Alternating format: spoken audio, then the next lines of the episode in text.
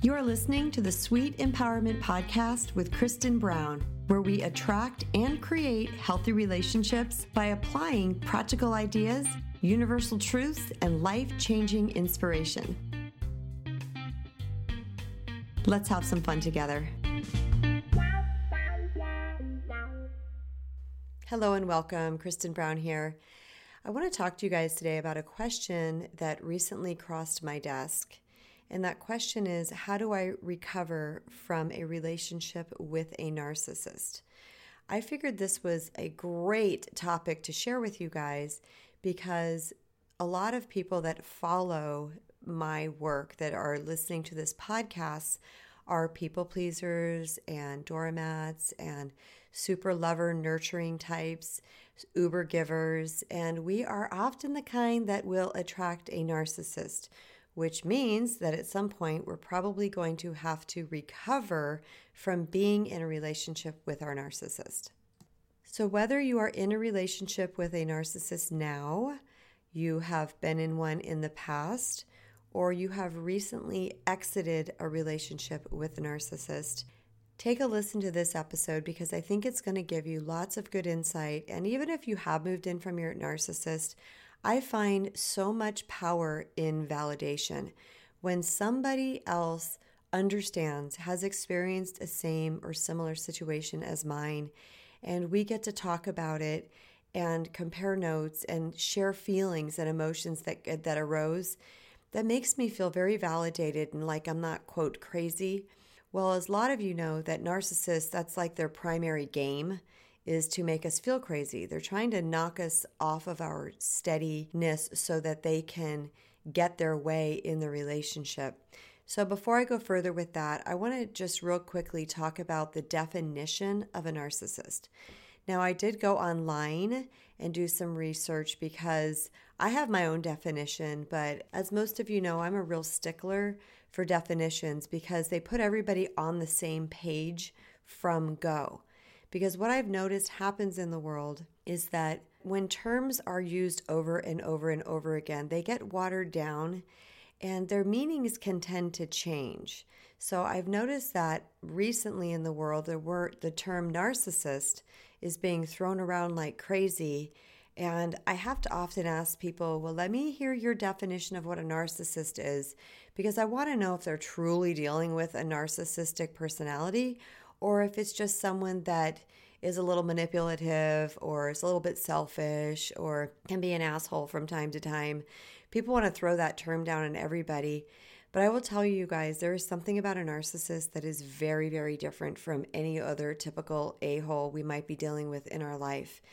There, it is some crazy making behavior. And even someone who is extremely logical and centered can get sucked into this because they're just good at what they do. Let me just put it that way.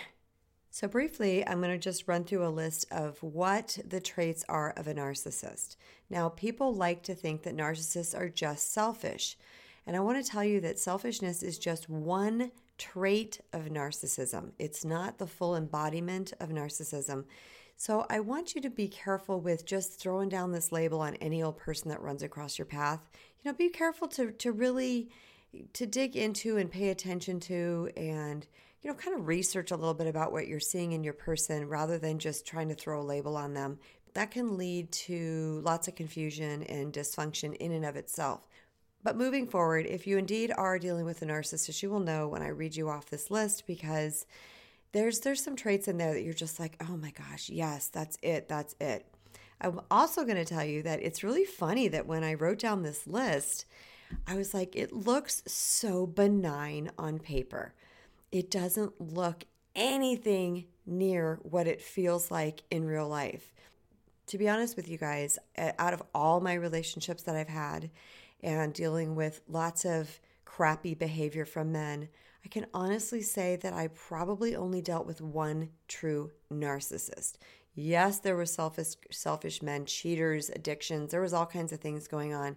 But man, that narcissist stands out like a sore thumb.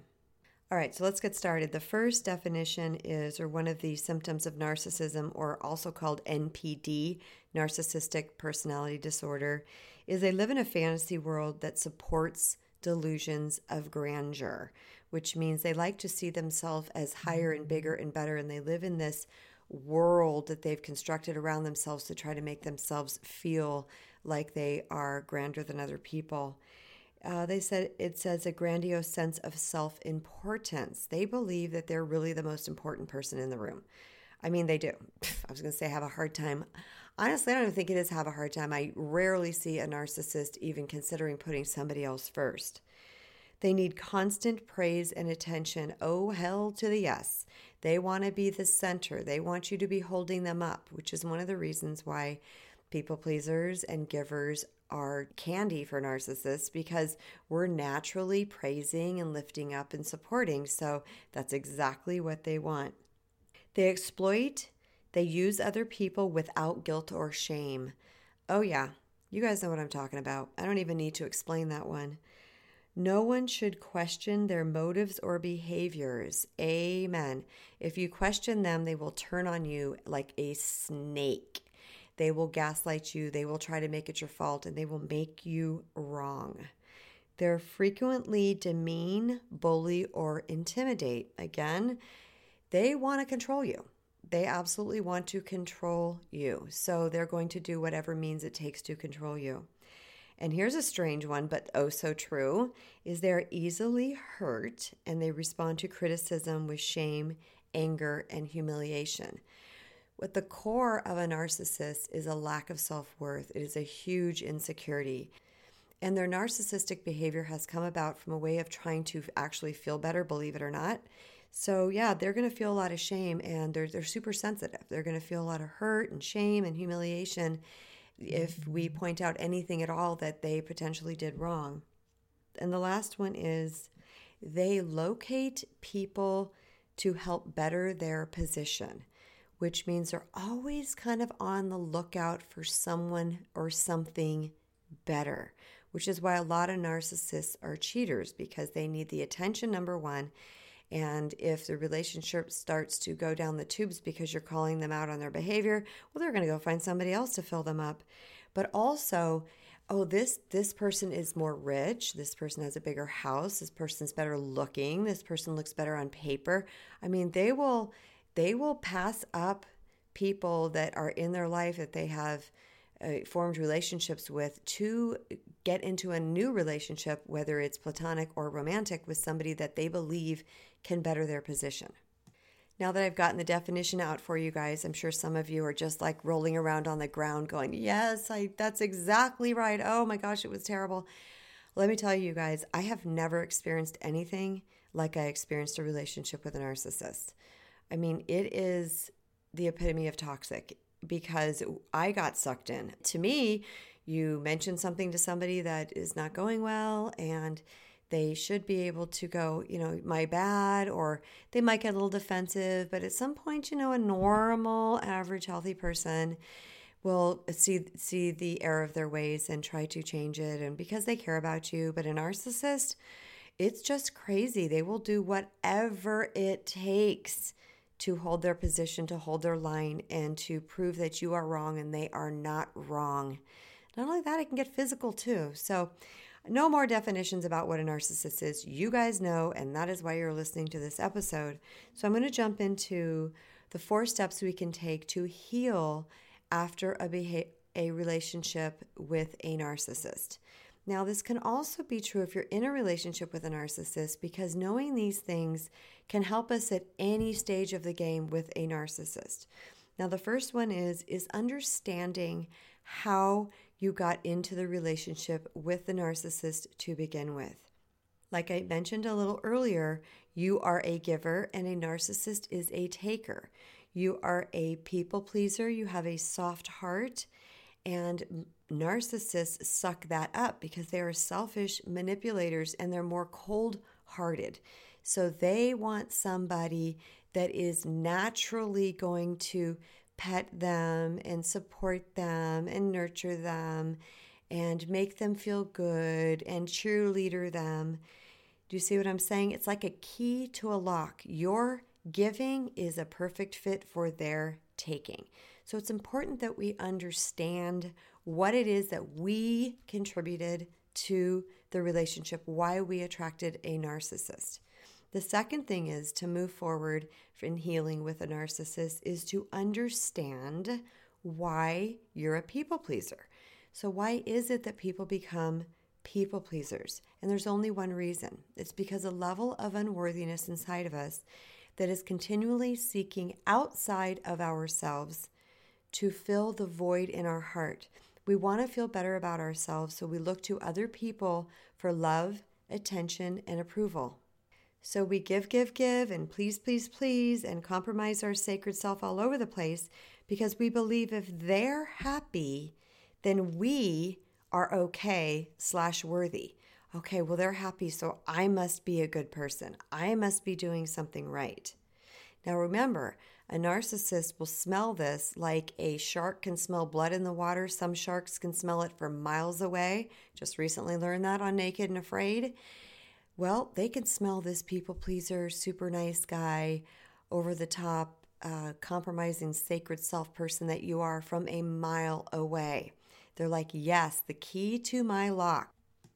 So, understanding why we're people pleasers, knowing that we have a level of unworthiness and need to seek outside of ourself to get our worthiness cup filled. Now, the third step to take is to heal from the inside out. I'll tell you this, you guys self worth and self love is narcissist repellent. Self worth and self love is narcissist repellent. Somebody who is empowered is not even attractive to a narcissist. Now, I'm not talking about looks, I'm talking about energetically because that doesn't feel good to them.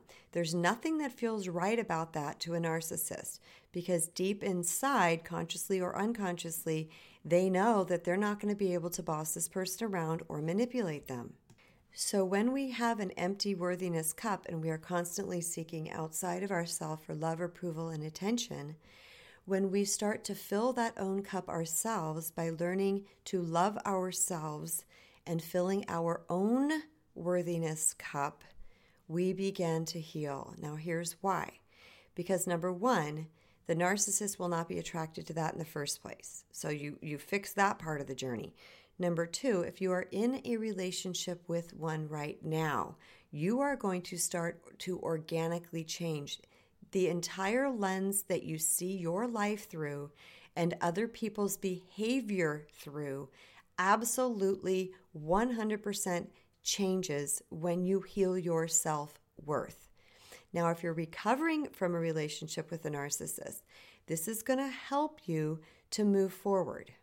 Because even though our relationship with our narcissist was toxic and extremely difficult to be around, many times when people exit relationships with narcissists, they miss them. They're like, you know, I know I don't want to be with them or I need to move on with them, but I, I still miss them. Well, narcissists aren't all bad. I mean, let's face it, they are children of God and they do have a soul. And sometimes they have extremely attractive personalities. My narcissist that I dealt with was very, very charming, very funny, and very smart and a great storyteller. Easy person to be around, right? I mean, I literally had thought, thought I won the lottery when I met him. But as time went on, it revealed that none of that stuff really mattered that what was happening underneath his skin, in his mind, and in the way he responded in life really told the story about who he was.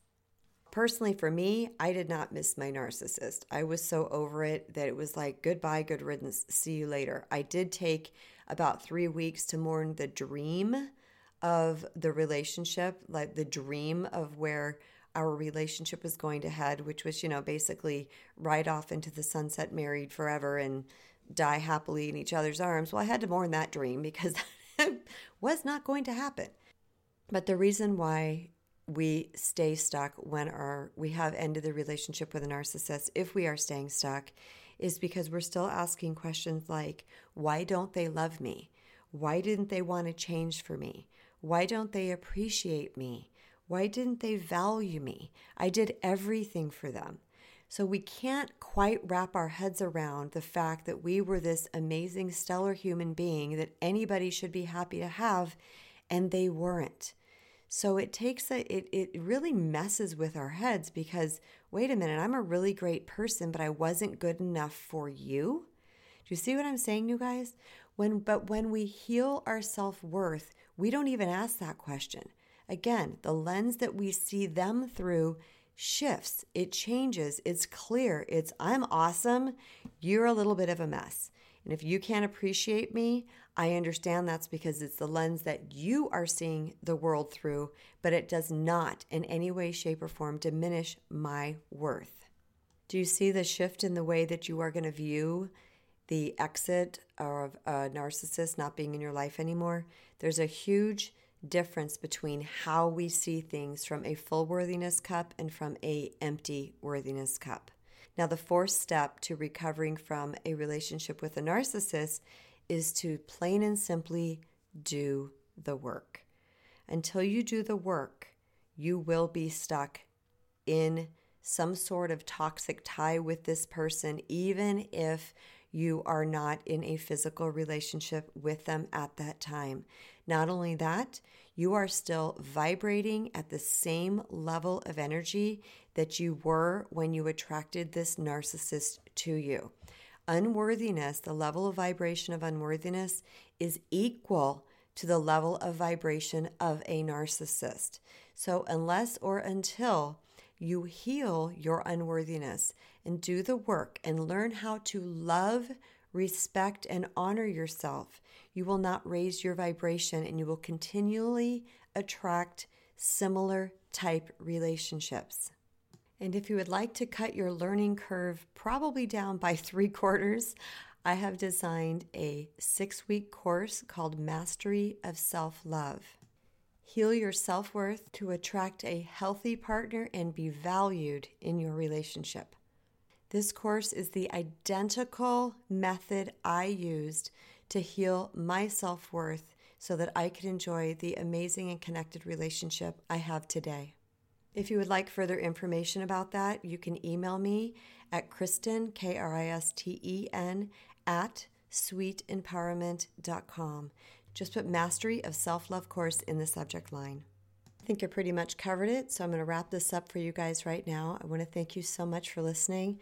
I really truly hope that you got a lot from this today and that it resonated with you. And please feel free to send me a note at Kristen at sweetempowerment.com if you have any questions or comments or validations or anything that you would like to share with me. I would certainly love to hear from you. And until next time, everybody, remember you matter.